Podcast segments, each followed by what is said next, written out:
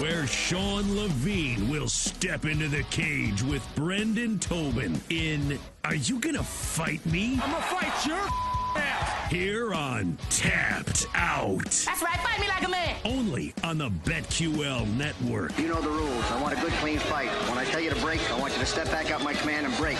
Now go back to the corner and come out fighting at the bell. My boy BT's got some quick hands down there in Miami. So all about head movement in this one. Welcome back into hour number two. You're gonna fight me, sports machine Sean Bean, producer Jake, and now my co-host slash opponent Brendan Tobin. You're gonna fight me if I say besides GSP, I think Rory MacDonald clearly the second best Canadian fighter of all time. Of course, I bring it up because UFC 289 tonight, A in Canada, in BC. Man, Roy was a beast. He really was, and uh, glad to see that his fight uh, is going to the Hall of Fame with uh, with Robbie Lawler. That's my favorite one, man. I love uh, I, I love that fight. That fight was so damn good. And you think about, man, Roy was on top. If he didn't, if he was just able to withstand it a little bit, what would his career have been if he would have finally gotten the belt? You know, because that was, uh, you know, that guy was, he was just a wonder. So, no, not gonna fight you on that. I love Roy MacDonald, cool dude too. I I enjoyed. I got to sit down with him one time when he moved down here because he because of a COVID lockdown. Everybody was moving down here, dude, and he uh he was a cool he was a cool guy. Yeah, that Roy versus Robbie fight. Of course, it was going to end up in the Hall of Fame. I think if you ask most people, they would say that's either the best UFC fight they've ever seen, or maybe the TUF one finale was the best fight that they've ever seen. But I think that basically those are the two answers. Now, I mean, maybe people have different opinions, but to me, I've always gone back and forth between those two fights. Are you going to fight me if I say Beneil Dariush is actually a really exciting fighter? Not like kind of he's fun to watch. I think he's a really exciting fighter. No, I'm not going to fight you on that. Like he is a really exciting fighter. I think I, it is an interesting thing. I, I think that one of the things that has been interesting with guys getting their chance and when they get their chance, you know, he is in a division that's not only very stacked, but it's been very weird. You know, you think about the Conor element to everything, the Khabib, like think about all the guys who have been on top in the time that he's been there. You know, so it's a lot of stuff that you have to wait through. So it's not all completely on him. Like we look right now, and we probably would think about this with a few guys at bantamweight right now, just because there's so many good guys, welterweight. And then you think about a place like heavyweight, and it's like, who who is the next guy that we should have fight? Like it just depends on on on what division's on fire, then who uh then who will pop up there and, and be that next guy. But no, he's a really exciting fighter. It's it's cool that if he gets this one tonight, it seems like he'll uh finally get his uh his respect and finally get that chance at the belt. Um and I do think that uh, a lot of people would be introduced to what uh what kind of a draw the guy can be or or how exciting he can be. And if you want to hear me and Brendan talk with the aforementioned Beneil Dariush, he's going to join us coming up about a half hour from now. Beneil Dariush, Benny joins the show about a half hour from now. I'm going to ask him if he's surprised that he's the favorite tonight, which he is, a minus 150. Oh, uh, speaking of tonight, Amanda Nunes, the GOAT, the Lioness in the main event, taking on Aldana. I think that it goes a man when it comes to female fighters all time. I, I think it goes Amanda one, Cyborg two. You gonna fight me? Um, man, it's a good question. I don't know. I think I'd still put Valentina above Cyborg. I think I would. I think that you know the the the the type of talent she has. Um, I think that she's up there for me. You know, Cyborg is just Cyborg's definitely a pioneer, so I think she's got to be in the top four. And then Ronda, you know, I feel Ronda. like Ronda's got to get adjusted too. Too. You know, like eh, you know, I understand. You know, she had two terrible fights there at the end, but man, none of it happens if it's not for her. And before that, she was really, really difficult to beat up until those two last losses. Where's a friend of the show, Joanna Jedrzejczyk, the Boogie Woman, top five, right? Um, I don't know if she's top five. I feel like she probably was. A few, Nah, because you think about you know Rose and and Weili, like she's a pioneer for sure for the for the little fighter. Like she's up there, but you know, like how specialized are we going to get with this list? Like I think I've given you the nod of the person no, who got no criteria. If you're a female, you can make my list, and I have. Here's my list. Not that you asked, but I'd have Amanda one, Cyborg two, Rousey three. I guess you could sell me on Valentina four, and then give me give me JJ at five. I got her in my top five. She's the boogie woman. Over Rose? fine. Yeah, over Rose. All right. Over Rose. But Seems silly. definitely Rose is six, six or seven. Um, you're gonna fight me, and I don't think you are. The Masvidal Jake Paul confrontation, a million percent fake. No, yeah, they, they, they ended up doing like a podcast together or something like that. Completely fake, not a thing. What, what, what, why, why even just to get some clicks before the podcast? Like, why did they do that? You know what I'm talking about, right? You saw the whole thing. Yeah, yeah. They had a confrontation at his Miami Super corny. headquarters. Super corny. Super corny. Definitely corny. Um, I haven't seen the podcast. So I don't know if it was a good interview or not, but uh, you know, I think uh I, I never really got their beef anyway. I thought that like their whole like because they were cool beforehand, and then all of a sudden they hated each other. Makes me wonder if like you know at one point is, is or Jorge and Colby gonna hug it out, you know, and was that whole thing staged? Marlon Moraes, man. So he's retired now, but only after getting knocked out for the seventh, seventh, dude, seventh fight in a row. Are you gonna fight me if I say that's just a terrible corner?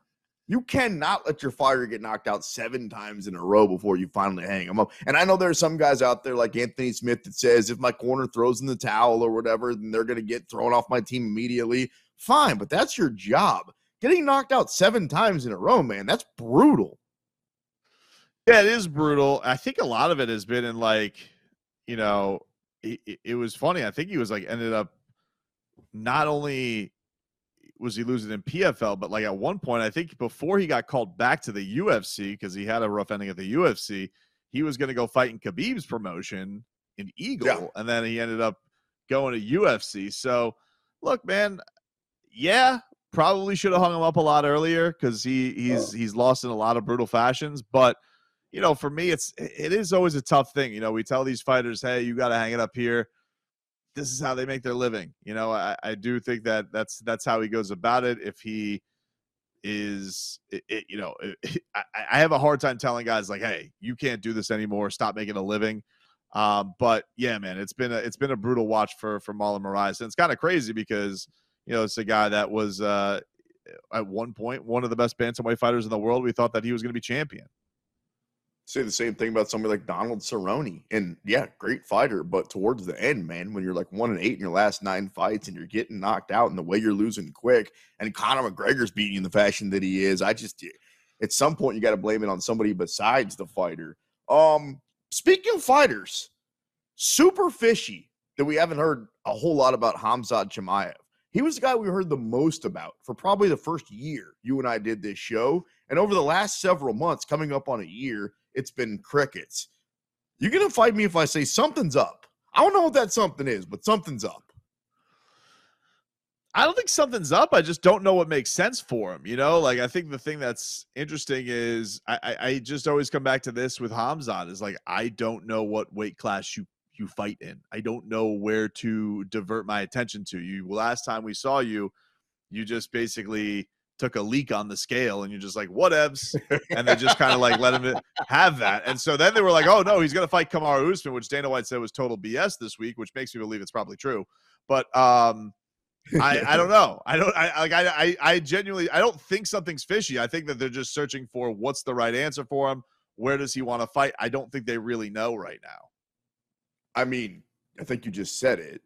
I think Usman is the natural fight to make. The question is, does is that the guy that Usman wants to get in the cage with? Because you could argue that he's maybe a fight away already from getting right back in the championship conversation. In the case of Hamzat, I that's that's that's a tough fight. What do you, what kind of odds do you think we'd be looking at?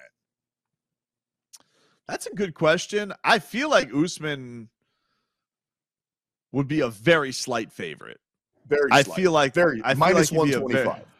I feel like he'd be a very slight favorite, but I feel like he deserve he would he would deserve to be a much bigger favorite. Like their resumes are not even close. I think that you're not going to out wrestle him. I don't care what Hamzat is. You're not going to out wrestle Kamaru Usman. So like then it comes down to a striking match. Is he going to outstrike Kam- Kamaru Usman?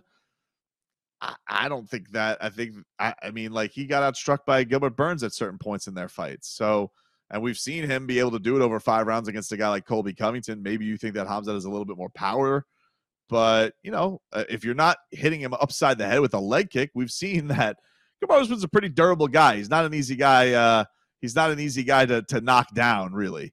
Um, so I would, I, if he was a slight favorite, I would bet Kamaru Usman.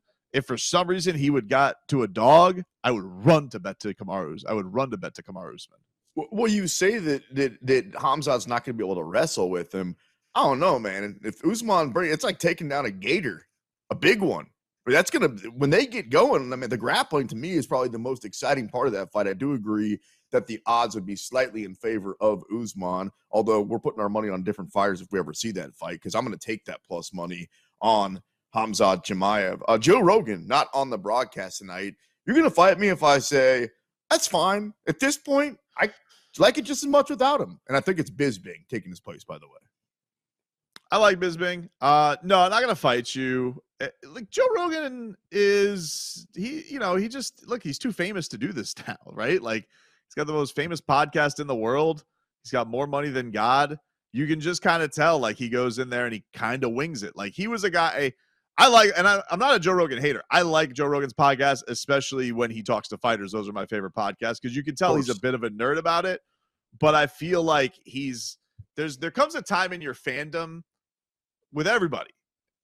You kind of have a knowledge up to this. A lot of us are probably like this with baseball. We're like we liked baseball up to a certain point, and our knowledge is better than anybody's. And now it's kind of like scattered. I think with Joe Rose, uh, Joe Rogan, uh, shout out to Joe Rose who's on a QAM here in the mornings.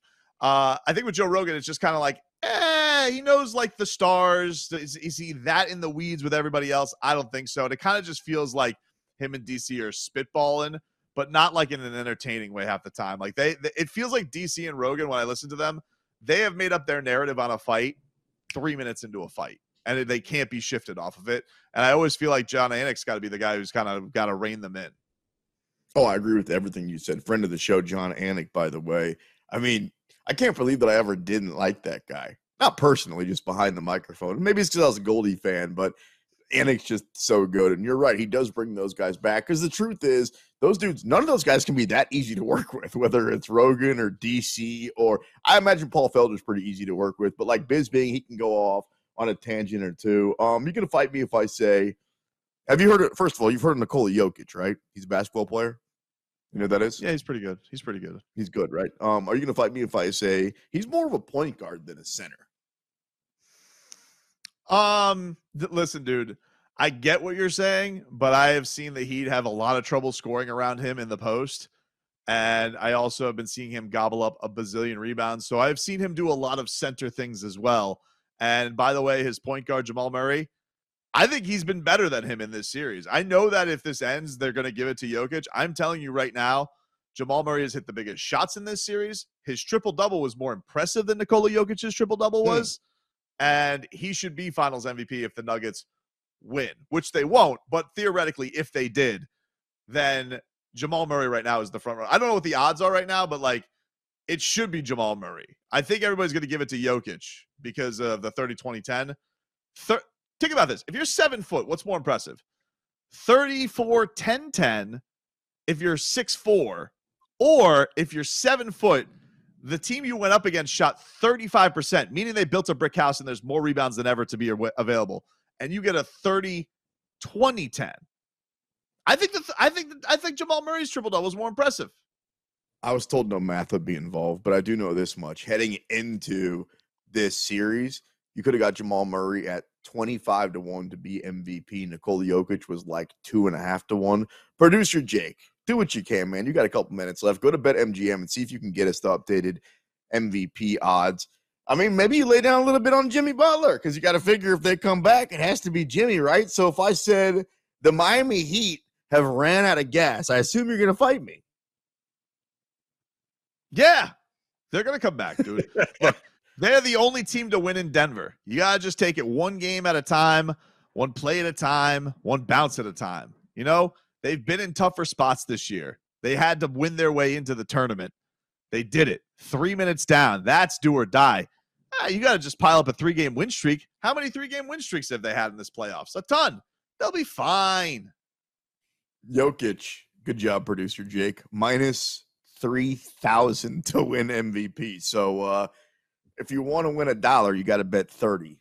Go ahead. It's your money, not mine. The Heat winning the series, 18 to 1. BT says it's going to happen. Who knows? They've been underdogs before. The problem is winning in Denver, as you point out. Yeah, they did it, but also the the Denver Nuggets didn't lose a game at home in April or May. That's two months. So they're pretty Well, tough to beat at the crib. That's all I'm saying. He'd have now lost four straight at home. I'm more worried about winning in game six at home than I am in Denver. Touche. Coming up next, we give you the method to the madness. How's 289 going to go down? How are we going to place our bets? You want to make some money? Don't go anywhere. You're locked in the BetQL network.